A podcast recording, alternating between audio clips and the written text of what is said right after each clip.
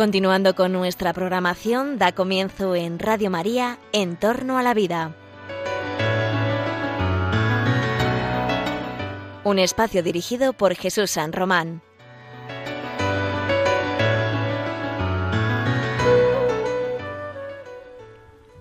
Buenos días queridos oyentes de Radio María. Os saluda José Carlos Avellán. Hoy en En torno a la vida.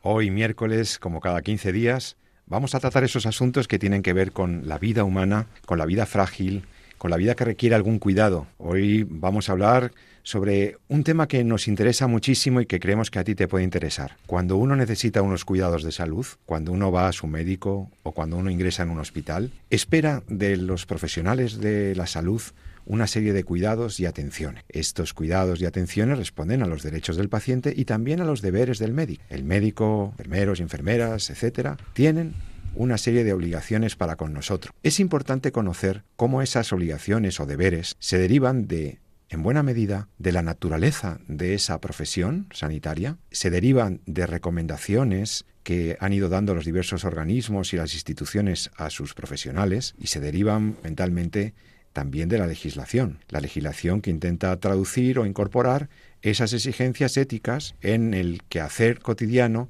de quienes están a pie de la cama o en el laboratorio o en la farmacia o en la sala de fisioterapia o en la UCI, da igual, todos ellos tienen obligaciones para con nosotros. Y vamos a hablar sobre ello sobre cuáles son esos deberes, cuáles son las recomendaciones que internacionalmente se han dado sobre los cuidados, sobre todo al final de la vida o cuando estamos más frágiles, porque ha surgido, se ha publicado eh, ahora este pasado mes de octubre, un importante documento, una importante declaración que procede de la Asociación Médica Mundial. Asociación Médica Mundial en una asamblea, en su 73 Asamblea General, que tuvo lugar en Berlín, en Alemania, el pasado mes de octubre, esta Asociación de Médicos Mundial, que recoge a 115 delegaciones de médicos de todo el mundo, europeos, americanos, australianos, asiáticos, africanos,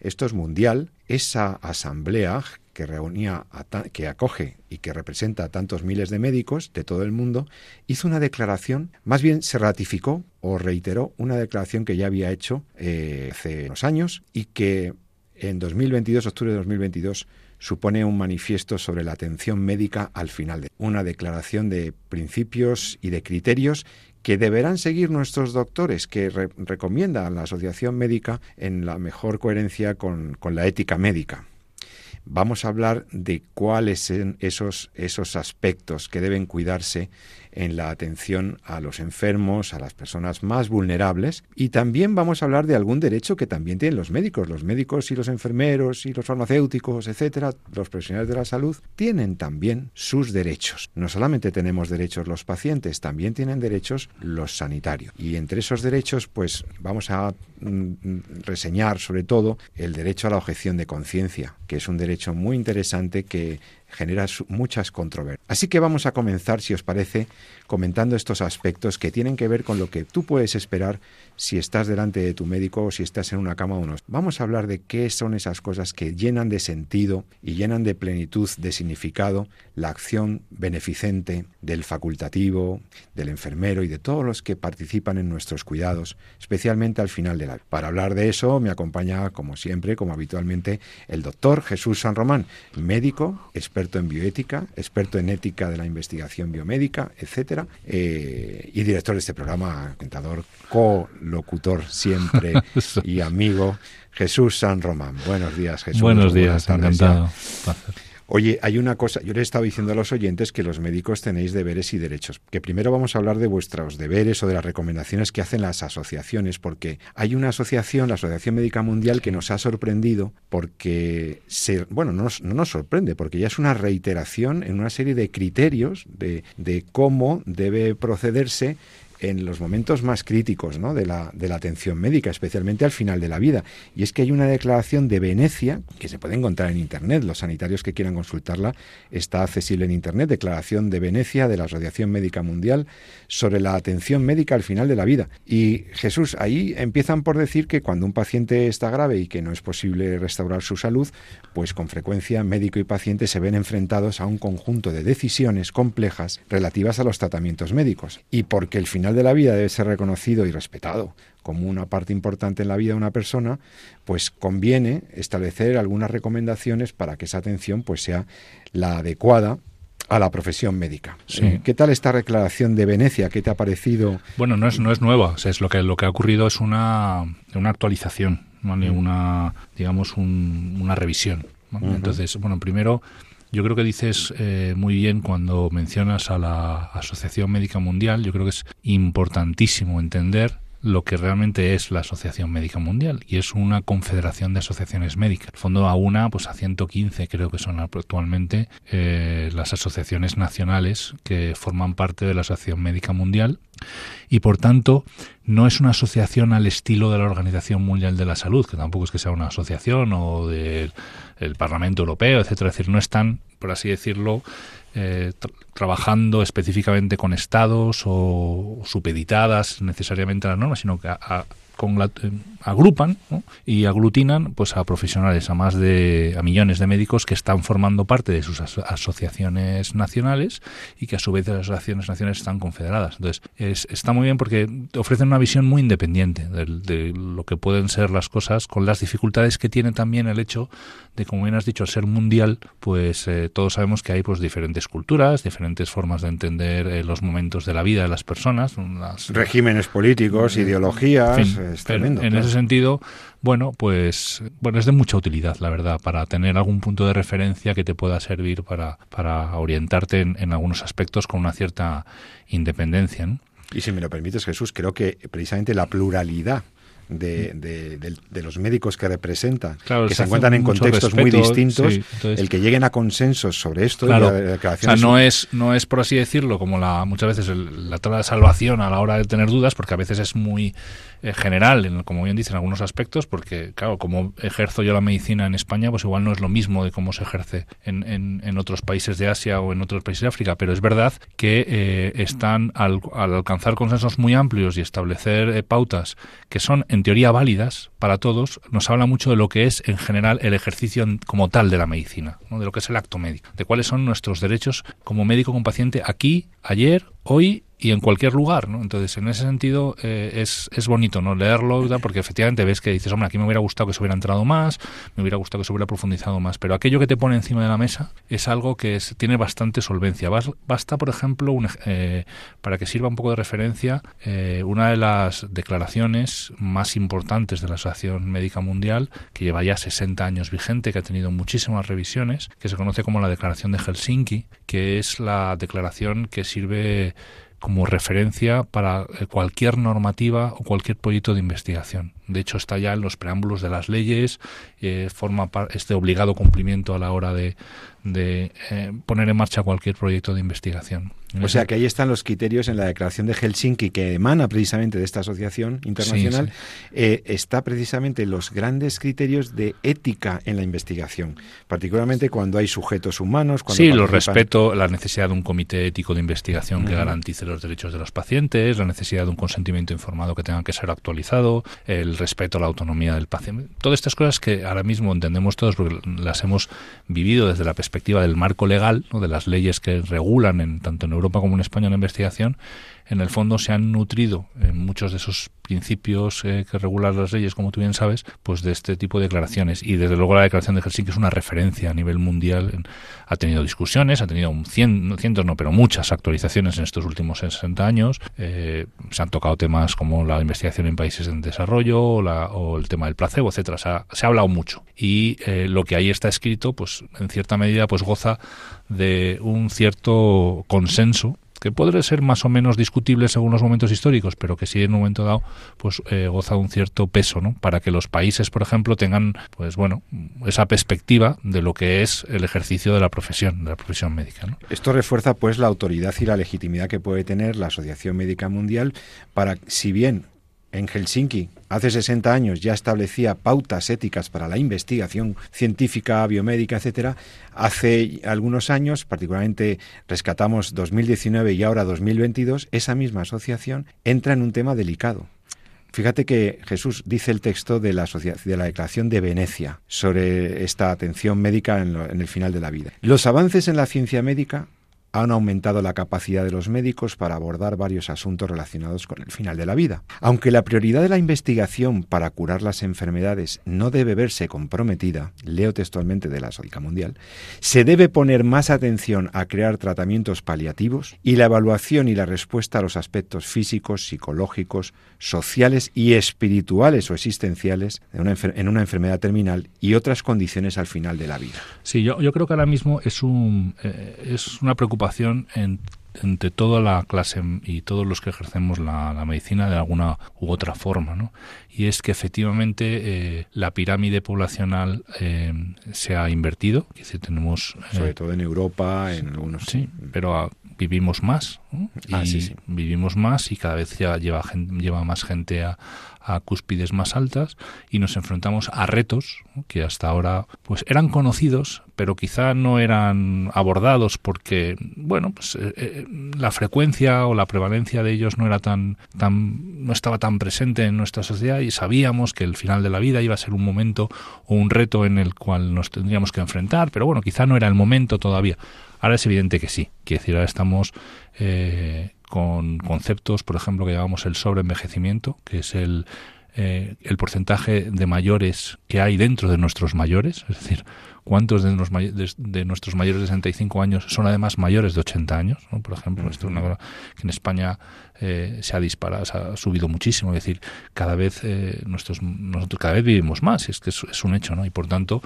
pues el concepto de eh, cómo nos morimos, pues es un concepto que tiene cada vez más, más fuerza. Cada vez es más acuciante, claro. Antes, pues sí, pues además la perspectiva de la muerte va cambiando en, un estado o en una sociedad como la que tenemos ahora, en la que no le gusta hablar de sufrimiento, no le gusta hablar de fragilidad. Eh, sería interesante hacer una encuesta ni compararla ¿no? con otros años de, sobre cómo nos gustaría morirnos. ¿no? La, la mayoría consultaba yo una hace unos días, ¿no? La mayoría le gustaría morirse durmiendo sin saber, sin enterarse, ¿no? Mientras que hace unos años prácticamente mucha gente preferiría morirse en su casa, rodeado de sus seres queridos, preparándose para, para el evento. Entonces eso va cambiando, va cambiando y te enfrentas a retos nuevos. Y también, obviamente, la medicina no es ajena, entonces te enfrentas a sintomatología que es más específica de los momentos finales, eh, a cuestiones como enfermedades terminales, enfermedades crónicas, que llegando al final de la vida pues se hacen más más acuciantes, con síntomas más refractarios, etcétera. Y eso obliga a que el, médico, en pro de su paciente, pues se enfrente también a esa,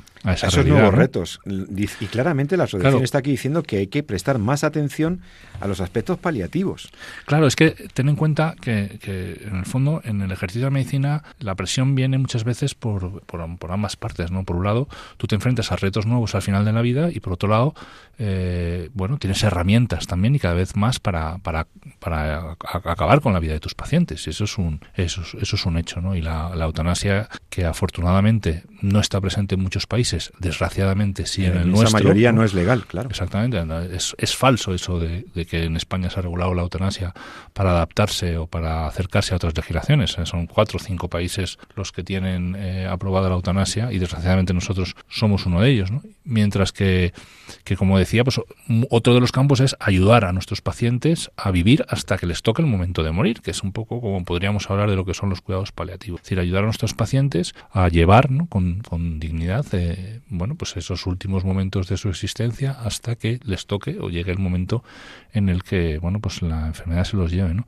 y no eliminarles nosotros, ¿no? no matarles nosotros. ¿no? Y esto la Asociación Médica Mundial lo tiene muy claro. Sea, es, impresionante es leer la, la, Declaración de Venecia, esta como digo, es, es, anterior está revisada ahora y recoge eh, una, otra declaración que también fue revisada en el 2019, que fue una declaración muy cortita en la que la Asociación Médica Mundial se posiciona firmemente contra la eutanasia. Sí, permíteme que lea la frasecita explícita, donde millones de médicos de todo el mundo, o sea, representándose en esta Asociación Médica Mundial, fijaos lo que dice, la Asociación Médica Mundial se mantiene firmemente opuesta a la eutanasia y al suicidio con ayuda médica, como se estipula en la declaración de la Asociación Médica Mundial sobre Eutanasia y Suicidio con Ayuda Médica. Esa es la declaración del 19 que se refrendó de nuevo en Georgia en el año 2019, hace apenas tres o cuatro años. Claramente está separando de la acción médica, está diciendo, está rechazando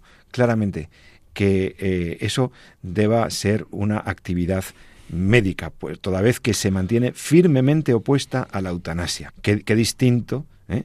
con lo que con lo que tenemos eh, en España, con la facilidad que ofrece la legislación vigente para que alguien pueda pedir la llamada ayuda para morir. Fíjate que esta, como decía esta asamblea, eh, esta declaración que ves tú muy bien, que se adoptó en, en el 2019, eh, define incluso, es una, es una muy cortita, va, se llama Declaración sobre la eutanasia y el suicidio médico asistido, y ahí incluso la define, ¿no? y la define de una forma muy interesante, ¿no? porque es que la eutanasia se define como el acto de un médico de administrar deliberadamente una sustancia letal a un paciente o de realizar una intervención destinada a causar la muerte. Por tanto, cuando la organización, la Asociación Médica Mundial se opone firmemente a esto que el médico hace, lo que está diciendo es que esto no es un acto médico.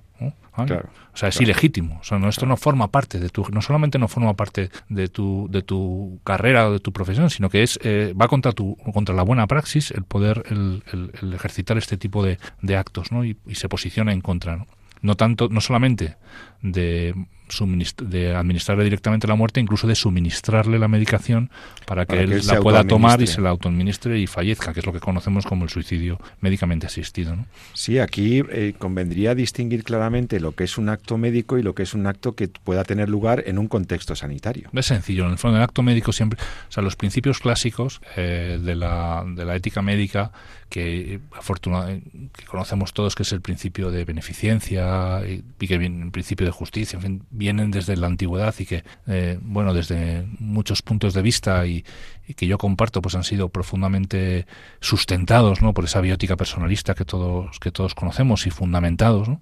Bueno, pues algunos de ellos hablan de que lo primero es no hacer daño, ¿no? Y que siempre el acto médico es por el, en, pro del paciente. ¿no? Entonces, es evidente que el acabar con la vida de tu paciente, eh, por mucho que tenga una intención compasiva, una intención de, evitar un, sufrimiento, es un acto intrínsecamente malo en el que estoy deliberadamente acabando con la vida de mi paciente. ¿no? Lo que viene a decir la Asociación Médica Mundial en esta declaración es que sin poder dar pautas concretas, porque es una asociación mundial, entonces en cada sitio se hará de una manera, ¿no? Eh, de acuerdo a su contexto, ¿no?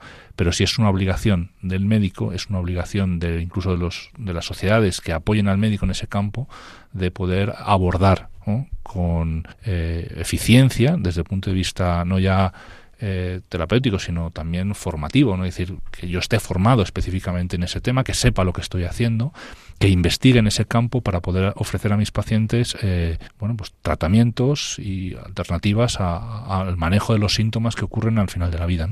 Eso te iba a decir. Eh, eh, estamos hablando con el doctor Jesús San Román acerca de esta declaración, estos asertos tan claros de la Asociación Médica Mundial en su declaración reciente ratificada en, en, Berlín en, octubre de 2022. Y entonces, habida cuenta de la diversidad de los factores culturales, de los entornos, de bueno, mil cosas que tiene en cuenta la asociación, sin embargo, se atreve a dar algunas recomendaciones muy firmes, empezando por el tema del manejo del dolor y de los síntomas. La Asociación Médica Mundial viene a decir que los cuidados paliativos al final de la vida son parte de una buena atención. Es decir, si ya el aspecto paliativo, eh, yo me atrevo a añadir, es fundamental en los momentos finales cuando muchas veces ya no ya el tratamiento resulta fútil ya no se puede curar si ahí resulta claramente eh, indispensable yo me atrevería a añadir que creo que hombre eh, la atención paliativa es una de las partes fundamentales de cualquier Mira, yo acto me gustaría recordar un momento en el que yo aprendí mucho en este programa,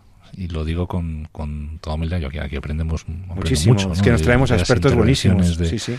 Y recordaba eh, un programa que hicimos sobre paliativos hace, yo creo que hace un año ya, donde estábamos entrevistando al doctor Gándara y, Don Álvaro Gándara, uno sí. de los pioneros y expertos en cuidados paliativos en. España. Sí, señor. y hablando, hablábamos precisamente del, del tema del ensañamiento terapéutico y, y de, y de que si los, la medicina hoy pues nos puede, nos permite o nos da la capacidad a los médicos de, bueno, pues de ensañarnos un poquito quizá, ¿no? Es un Sí, la término famosa duro, ¿no? obstinación Sí, terapéutica. la obstinación terapéutica. Sí. Y entonces yo le decía al profesor Gándara, decía, mira, yo no, no conozco ningún médico que realmente se, se, ensañe ¿no? con, con su paciente. Entonces me decía, ya, es verdad, pero, pero el no saber hacer bien las cosas, el no saber manejar correctamente a nuestros pacientes al final de su vida, el no estar perfectamente capacitados y formados para poder enfrentarnos a un manejo del dolor, a un correcto manejo del dolor, a un control de síntomas al final de la vida, es también una forma de ensañamiento. ¿no? Y, la verdad es que ahí le, le di toda la razón en el sentido de decir efectivamente, ¿no? Y eso la Organización Médica Mundial en esta declaración también lo pone, lo pone encima de la mesa, dice la necesidad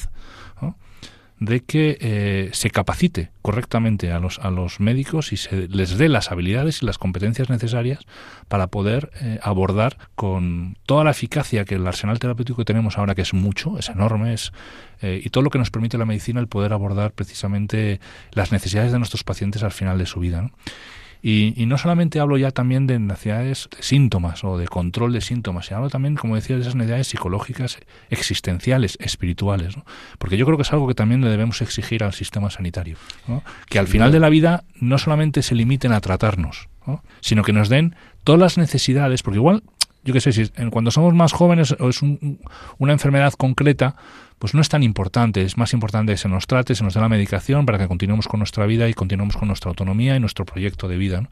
Pero al final de la vida también eh, esperamos de nuestro sistema sanitario que no solamente nos dé una medicación, sino que nos trate en eso que venimos defendiendo siempre, que es en un contexto más humanitario y por tanto nos dé acceso y nos dé salida a esas necesidades que como seres humanos tenemos, ¿no? que es también son también espirituales, también son psicológicas, etcétera, ¿no? Sí, en ese sentido, unos cuidados paliativos integrales que comportan una asistencia multidisciplinar, ¿verdad? Eh, que en donde intervienen psicólogos, por supuesto, es- expertos en anestesia, expertos en, pero también, ¿por qué no?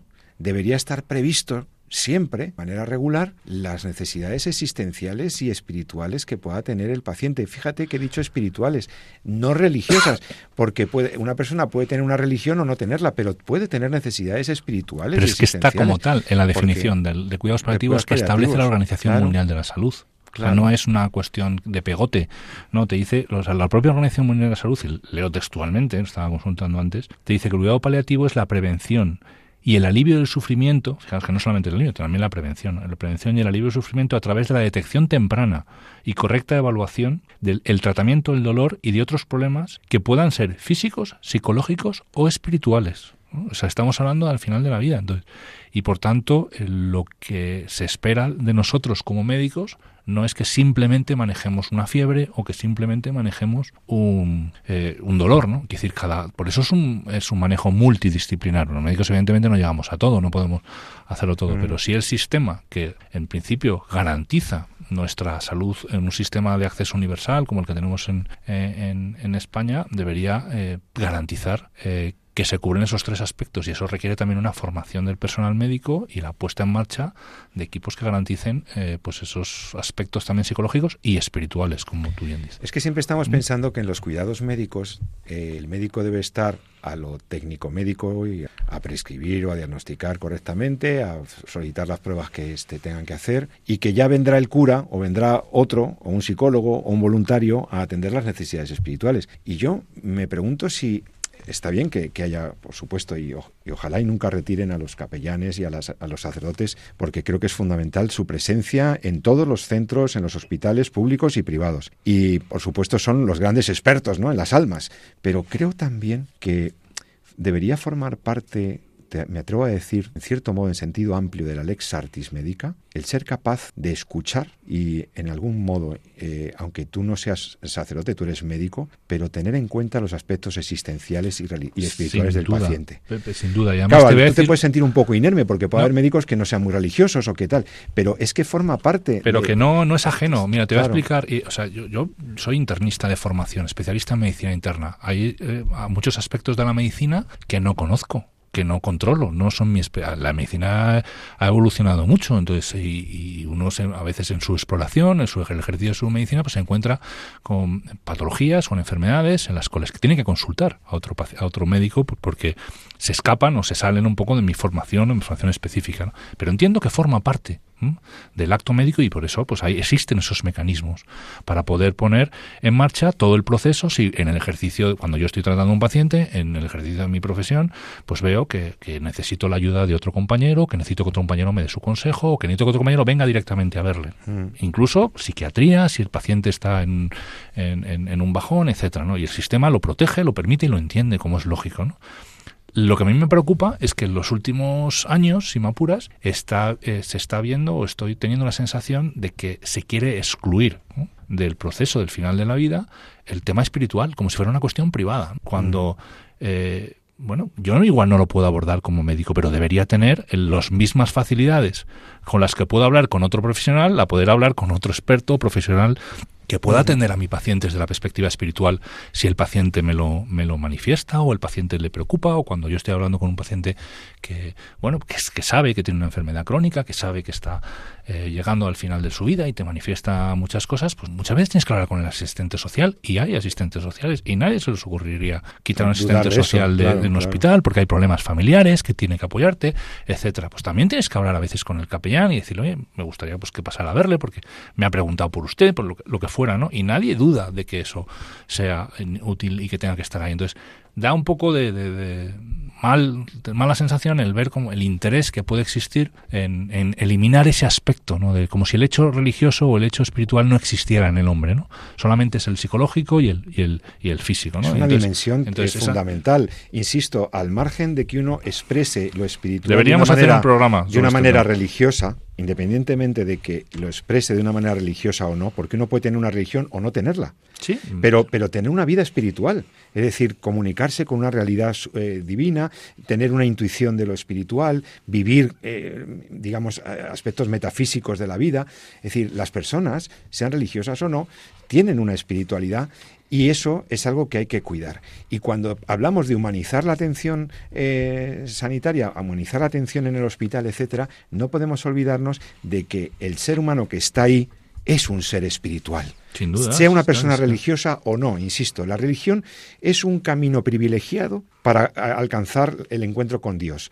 La religión es un lenguaje, es una comunicación, es una religación, es, un, es una conexión con, con, Dios, sin duda, pero, pero lo espiritual es innato, lo espiritual es, es, es, es, de todo ser humano y eso no puede quedar al margen de esas atenciones, de esos cuidados, de esa escucha y por lo tanto, eh, insisto, no solo por los expertos, por los, eh, creo que creo que cualquier médico debería tener algún tipo de herramienta eh, en su formación para manejar de algún modo, al margen de sus propias creencias o increencias, manejar la realidad de que mi paciente es un ser espiritual, es un, es un espíritu encarnado. Sobre todo, yo de momento, en el momento en el que estamos, igual me conformaría para que no le, se le erice el pelo cada vez que, tiene que llamar a, o, claro.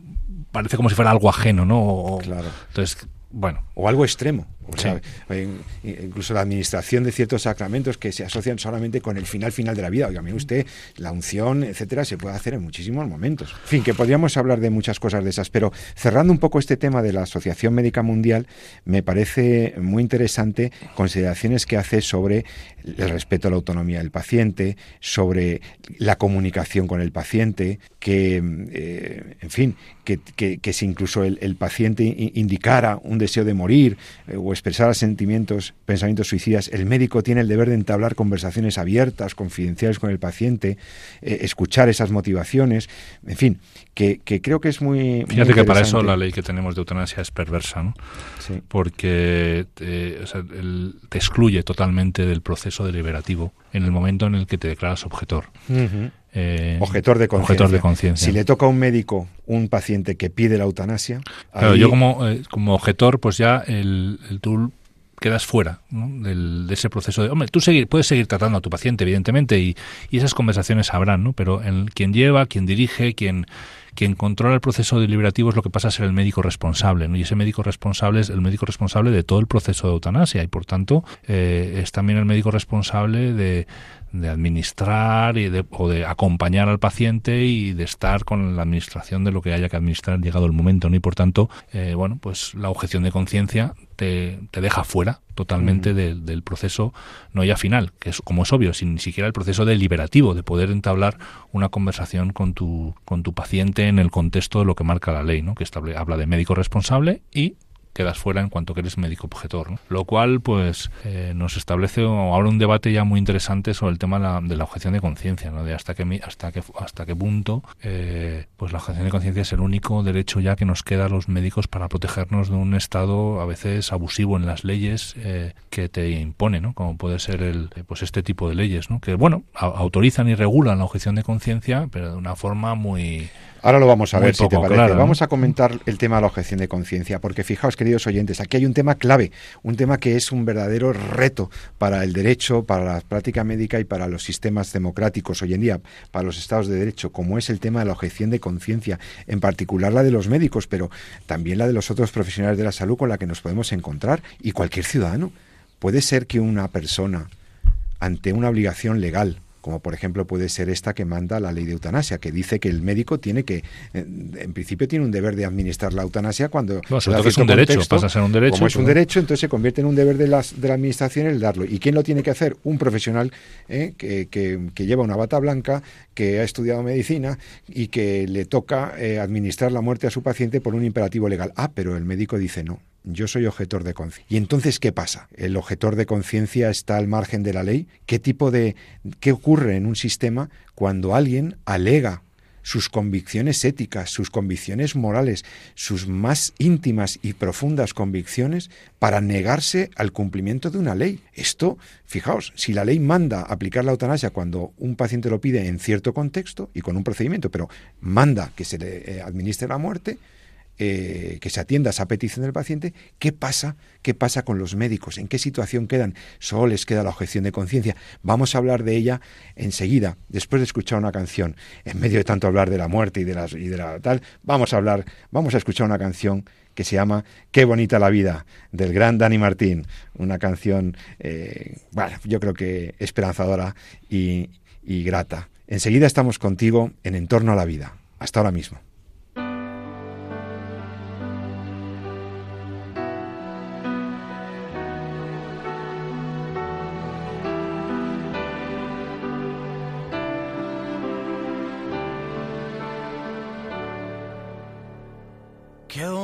La vida, queda todo de golpe y luego te lo quita. Te hace sentir culpable, a veces cuenta contigo, a veces ni te mira. Qué bonita la vida, qué bonita la vida cuando baila su baile, que se vuelve maldito. Cuando cambia de planes, ahora juega contigo, tras tantas comparte. Qué bonita la vida. Es que a veces se despista. Y yo me dejo ser y tan bonita es, es vida lo que me das, vida tu caminar, vida que arranca cobarde, que lucha, que sueña y que perderás, vida que vuelve que sola estás, vida repleta de gente que nace, que vive, que viene y va. Qué bonita la vida, tantas veces enorme, te acaricia y te mima, te hace sentir tan grande, a veces eres un niño, a veces enemiga, qué bonita la vida bonita la vida, qué regalo tan grande que luego te lo quita, hace no ser de nadie, a veces un sinsentido, otras tantas gigantes, qué bonita la vida. Y tan bonita es que a veces se despista. Yo me dejo ser.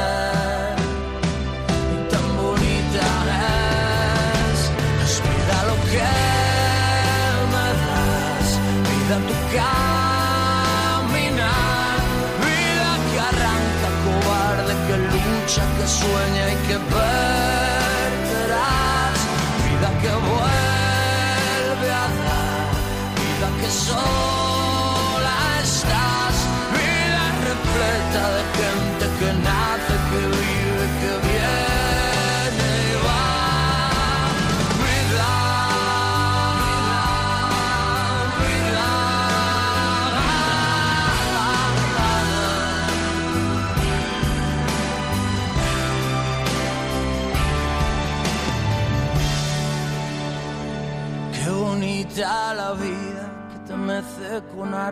Te trata de usted para luego arroparte, te hace sentir valiente. Otras tantas don nadie, qué bonita la vida.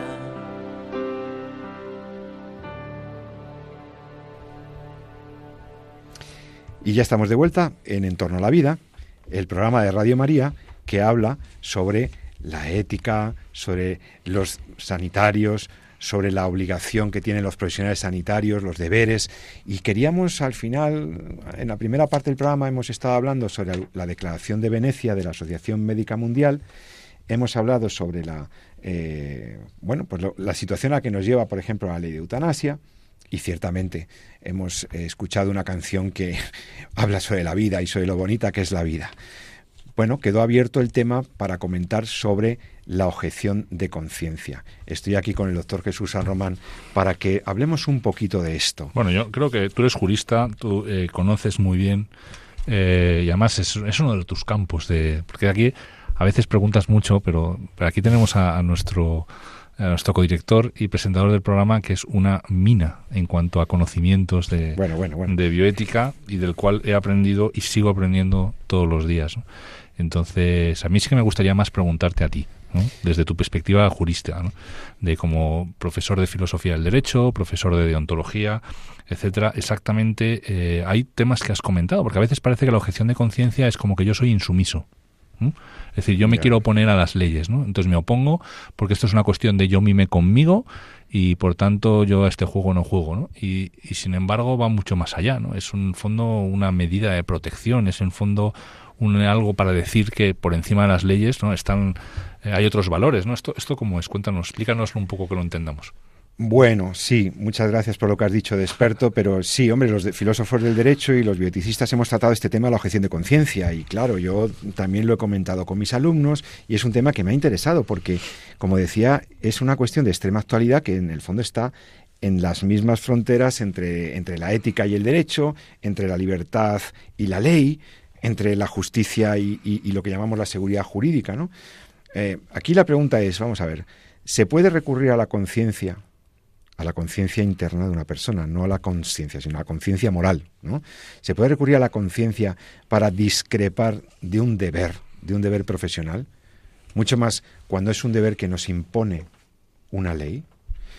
Eh, ¿Puede el bien común, puede el orden social eh, aceptar que puede haber conductas discrepantes con la norma legalmente establecida por la mera apelación a principios de conciencia personal?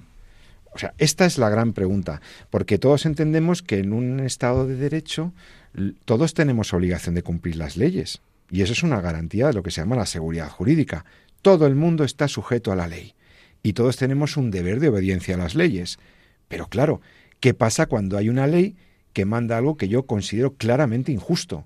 o considero algo que va contra el ser humano o que va contra mis más íntimas convicciones éticas, morales. ¿no? Este es el, fenómeno que, eh, que no es nuevo tampoco, ¿eh, Jesús, porque esto en la historia, eh, gente que se ha resistido o, lo ha hecho de facto ante leyes o imperativos legales que consideraba injustos, ya ha habido otros ejemplos en, en la Y historia. en ¿no? la historia de la Iglesia también. se suele referir, se suelen referir algunos casos eh, de resistencia que podríamos decir de resistencia al derecho que podríamos llamar injusto. ¿no? Bueno, también hay casos de cumplimiento del derecho injusto, por ejemplo, el caso de Sócrates. Sócrates es muy interesante porque os acordáis que Sócrates, el, sabio filósofo griego, es condenado a muerte y, él, eh, em, estando ya preso, incluso eh, recibe a sus discípulos y sus discípulos incluso le buscan una fórmula para que se escape de la prisión. Y, Sócrates, queriendo dar un ejemplo a sus discípulos de este deber de obediencia a las leyes, y sabiendo que su condena era injusta, porque es que le condenaban por cosas que no tenían ningún fundamento, tomó la cicuta, tomó ese veneno, ¿verdad? Eh, aceptó eh, una, una condena a muerte, eh, sabiendo que se basaba en una, en una cosa ilegal, ¿no? una cosa inmoral, eh, que no era correcta. Pero también hay otros ejemplos, por ejemplo, en la, en la tragedia griega, el, caso de, de Antígona. ¿eh? siempre se alude también a Antígona, la Antígona de Sófocles, como, como un ejemplo de cómo puede haber una norma o un decreto injusto al cual tendríamos el deber y el derecho de resistirnos, ¿no? Antígona es una joven que quiere enterrar a su hermano, Polinices ha muerto, pero ha sido por una condena de Creonte, del, del jefe de la ciudad, del gobernador, le impide la ley, el decreto, que entierre a su hermano, pero su hermano ha fallecido y es un deber moral inhumar a los muertos. Y en la tradición eh, cultural griega, pues efectivamente es fundamental enterrar a los fallecidos. Y, él, y ella quiere enterrar a su hermano y se opone un decreto gubernamental a eso, porque como había sido condenado eh, antes de morir, etcétera, como había sido un, presunto delincuente, pues le imponen. Y Antígona hace valor que hay leyes más importantes que las de la ciudad, leyes éticas, leyes divinas que están por encima. O sea que el fenómeno de la resistencia, bueno, no digamos ya los mártires cristianos, los primeros, los primeros cristianos, es un ejemplo claro. Cuando a los primeros cristianos se les eh, pretendía obligar a hacer sacrificios a los dioses o a apostatar de su fe, y son capaces de dejarse matar en el circo romano, y son capaces de las mayores de sufrir con, eh, con plena serenidad por su fe una muerte injusta, porque eran sentencias injustas, ¿no? y claramente dan testimonio de que hay leyes por encima de los decretos humanos que pueden ser eh, claramente contrarios a la moral. En la tradición de la Iglesia siempre se menciona el caso de Santo Tomás Moro. Claro, porque Tomás, Tomás Moro... Un hombre para la eternidad, para el que buena película, en alguna plataforma estará, un, hombre para la eternidad. Es otro ejemplo de resistencia o, de, desobediencia que le cuesta... Muy inteligente, por cierto, en todo su... Fue muy, es muy bonita esa película, se la recomiendo. Estas navidades yo creo que es ideal. Claro, el caso de Tomás Moro, o incluso eh, ya en la edad eh, contemporánea se suele eh, referir a Henry David Thoreau en los Estados Unidos, que en el siglo XIX pues fue el que el que se considera padre de la desobediencia civil. Bueno, bueno ahora recientemente hay otra película de Mel Gibson también, del la primera, no sé si la conoces, no me acuerdo muy bien el título, pero es la primera medalla de honor al valor a un objeto de conciencia por ir al, al frente en la Segunda Guerra Mundial, negarse a coger un fusil y se dedicó a ser médico de combate y a salvar la vida a sus, claro. a sus compañeros. Claro, entonces son casos de resistencia, pero un caso paradigmático es de lo que queríamos hablar, de la objeción de conciencia. ¿no? La objeción de conciencia, ¿qué es entonces? La objeción de conciencia es, mm, a ver, siempre la definimos más o menos como la negativa o el rechazo al cumplimiento de un deber jurídico de naturaleza personal por razones de conciencia. Por tanto, en el fondo es una forma de resistencia o de desobediencia a la ley humana, a la ley positiva, que, por cierto, tiene algunas características que la diferencian de otras desobediencias, ¿no? como la desobediencia civil o la insumisión que mencionabas antes. ¿no? En todo caso, una persona se está negando a cumplir con lo que le impone eh, una ley por motivos de conciencia. Ah, se, se niega a someterse a una conducta que en principio sería jurídicamente exigible, se le podría exigir. ¿no? Entonces hay un conflicto aquí, lo que tenemos es un conflicto entre la ley y la conciencia. Y esto, mm, insisto que es pues es dramático, ¿no? Podríamos, eh, fíjate, eh, cuando el rey Balduino de Bélgica, ¿no? Hizo objeción a firmar la ley del aborto en ese país, eh, cuando dijo, ¿acaso la libertad de conciencia vale para todos menos para el rey? ¿no? Podríamos poner muchos ejemplos. Pero creo que, es importante que los, nuestros oyentes entiendan, para entender lo que un médico puede hacer o no hacer y en qué se fundamenta, que aquí no estamos hablando de una desobediencia sin más al derecho o desobediencia civil, ¿no? Porque la desobediencia civil eh, en realidad eh, tiene otras motivaciones distintas de la de conciencia. Por ejemplo, puede tener una motivación política, porque la desobediencia al derecho normalmente se suele hacer por motivos de que quieres cambiar la ley establecida y entonces te organizas colectivamente y generas un movimiento de resistencia a una ley pues para conseguir un objetivo político, mejorar o, acabar con un determinado orden jurídico. Por tanto, es un fenómeno colectivo que además suele convertirte en un delincuente, en alguien que está contra el establishment colectivamente. En cambio, la objeción de conciencia se basa en motivos morales. No se ejerce con violencia, excluye la, eh, violencia, eh, apela a la conciencia individual, ¿eh? es una acción en principio individual carente en principio de motivos políticos. O sea, un objetor no quiere, por ejemplo, un objetor a la ley del aborto. ¿no? Tantos ginecólogos que dicen, oye, mm, después de un parto tengo indicado, aquí tengo puesto que tengo que hacer un aborto y yo me declaro objetor. Yo no voy a hacerlo. Yo hago partos, pero no hago, no hago abortos.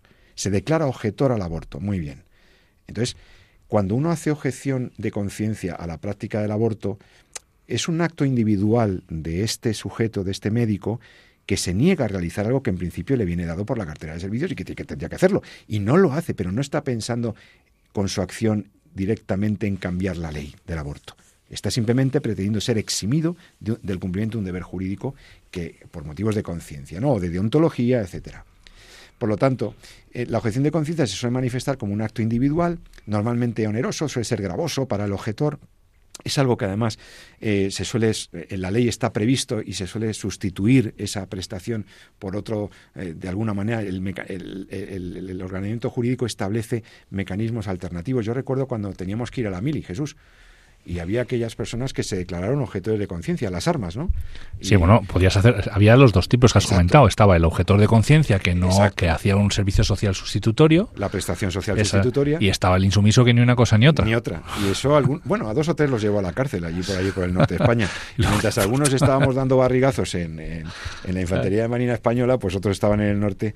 Bueno, el hecho es que claramente se ve que algunos optaron por la vía legal prevista en el ordenamiento, que es objetar en conciencia, bueno, yo no quiero coger un fusil por, por, la razón que sea, ni siquiera para servir o proteger a mi patria, prefiero hacer una prestación alternativa. Esa es la objeción de conciencia. En cambio, el insumiso es alguien que no hace prestación, ah, quiere cambiar la ley, querían quitar la ley de leva forzosa, de la ley del servicio militar, y, y, entonces se ve claramente que son dos formas distintas. ¿no?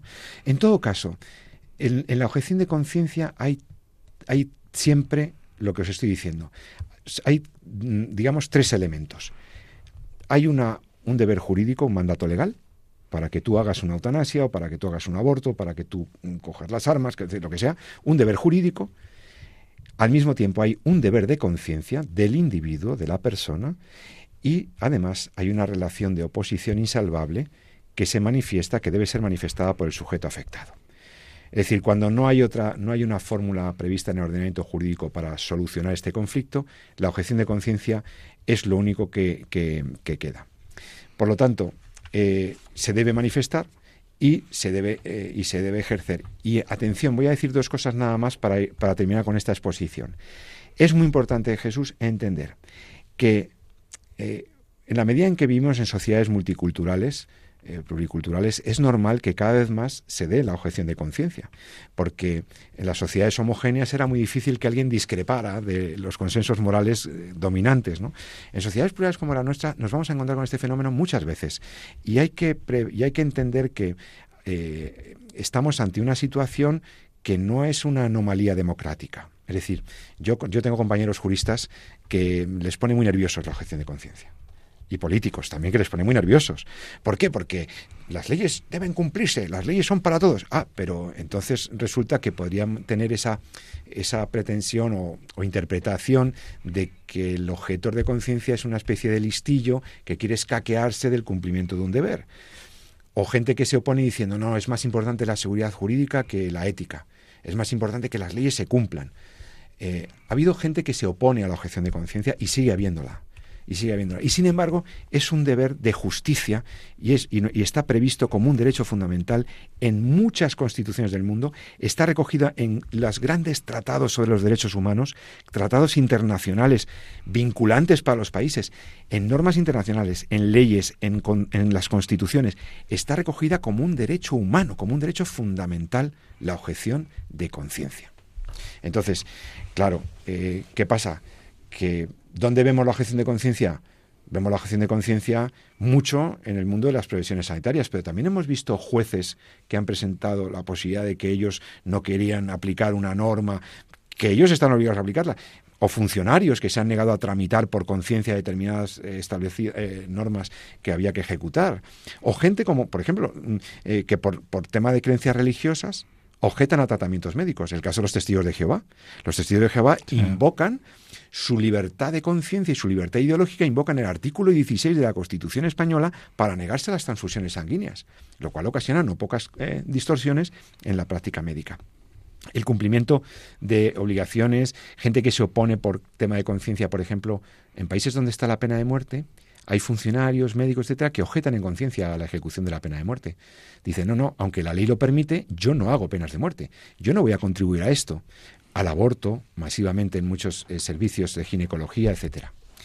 Por lo tanto, vemos que es un fenómeno actual, que es un fenómeno que no es una subjetividad de una persona, es una cosa que debe estar reflexionada, meditada, serena y que debe ser respetada por los gobernantes y por los gestores de lo público como algo, un derecho fundamental de la persona.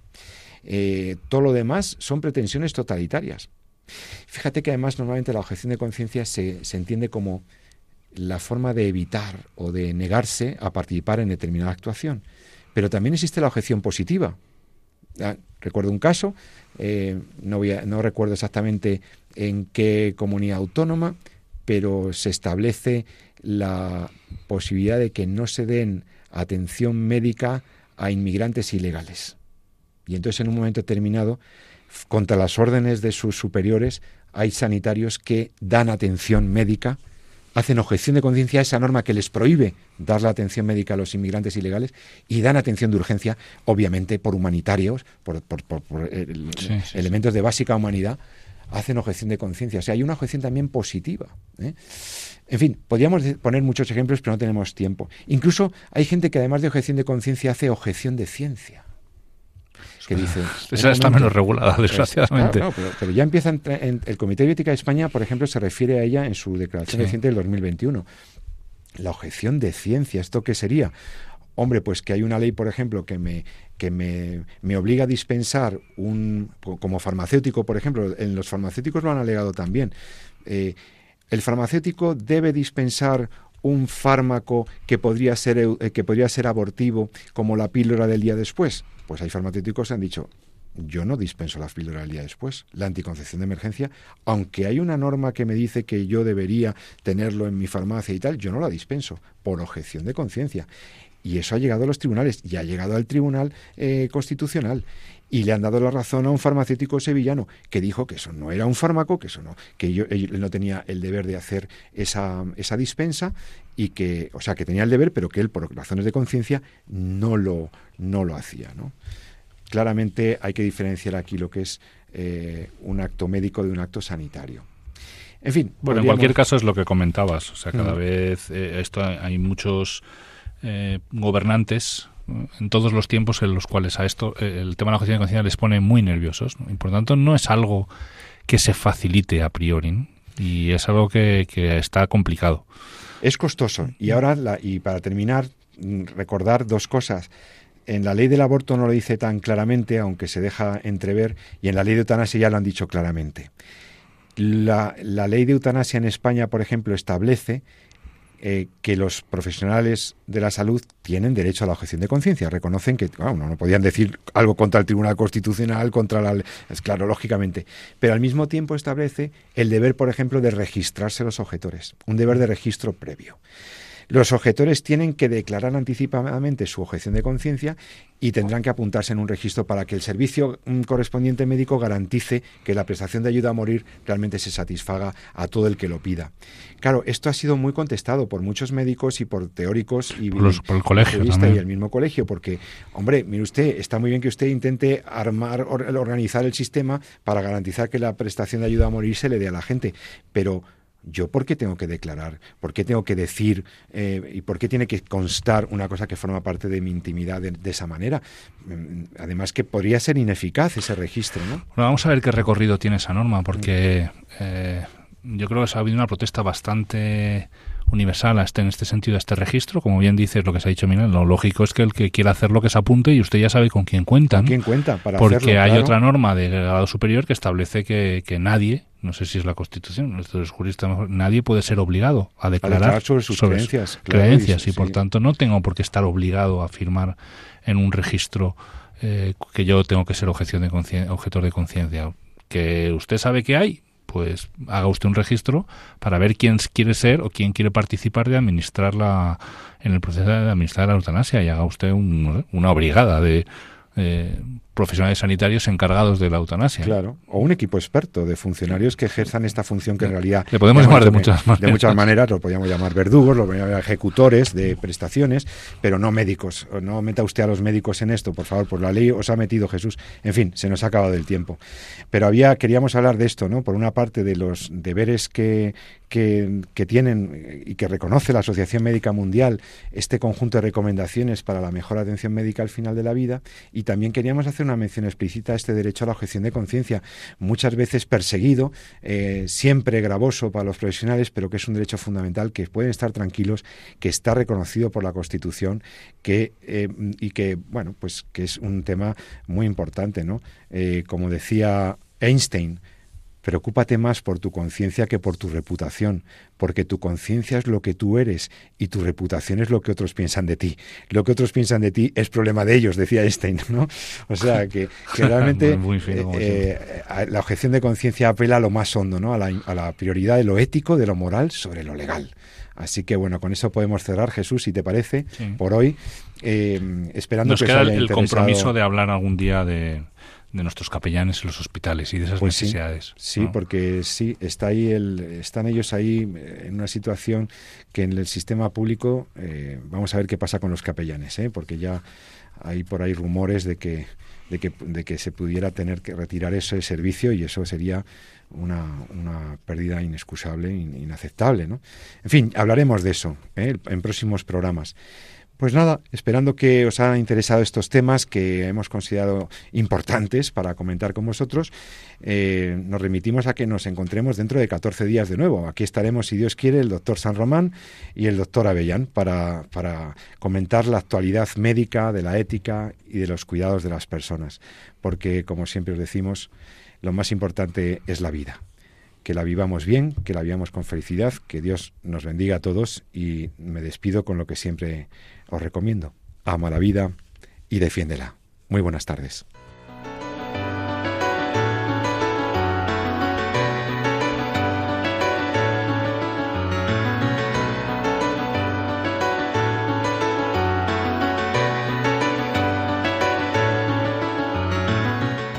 Finaliza así en Radio María, En torno a la vida.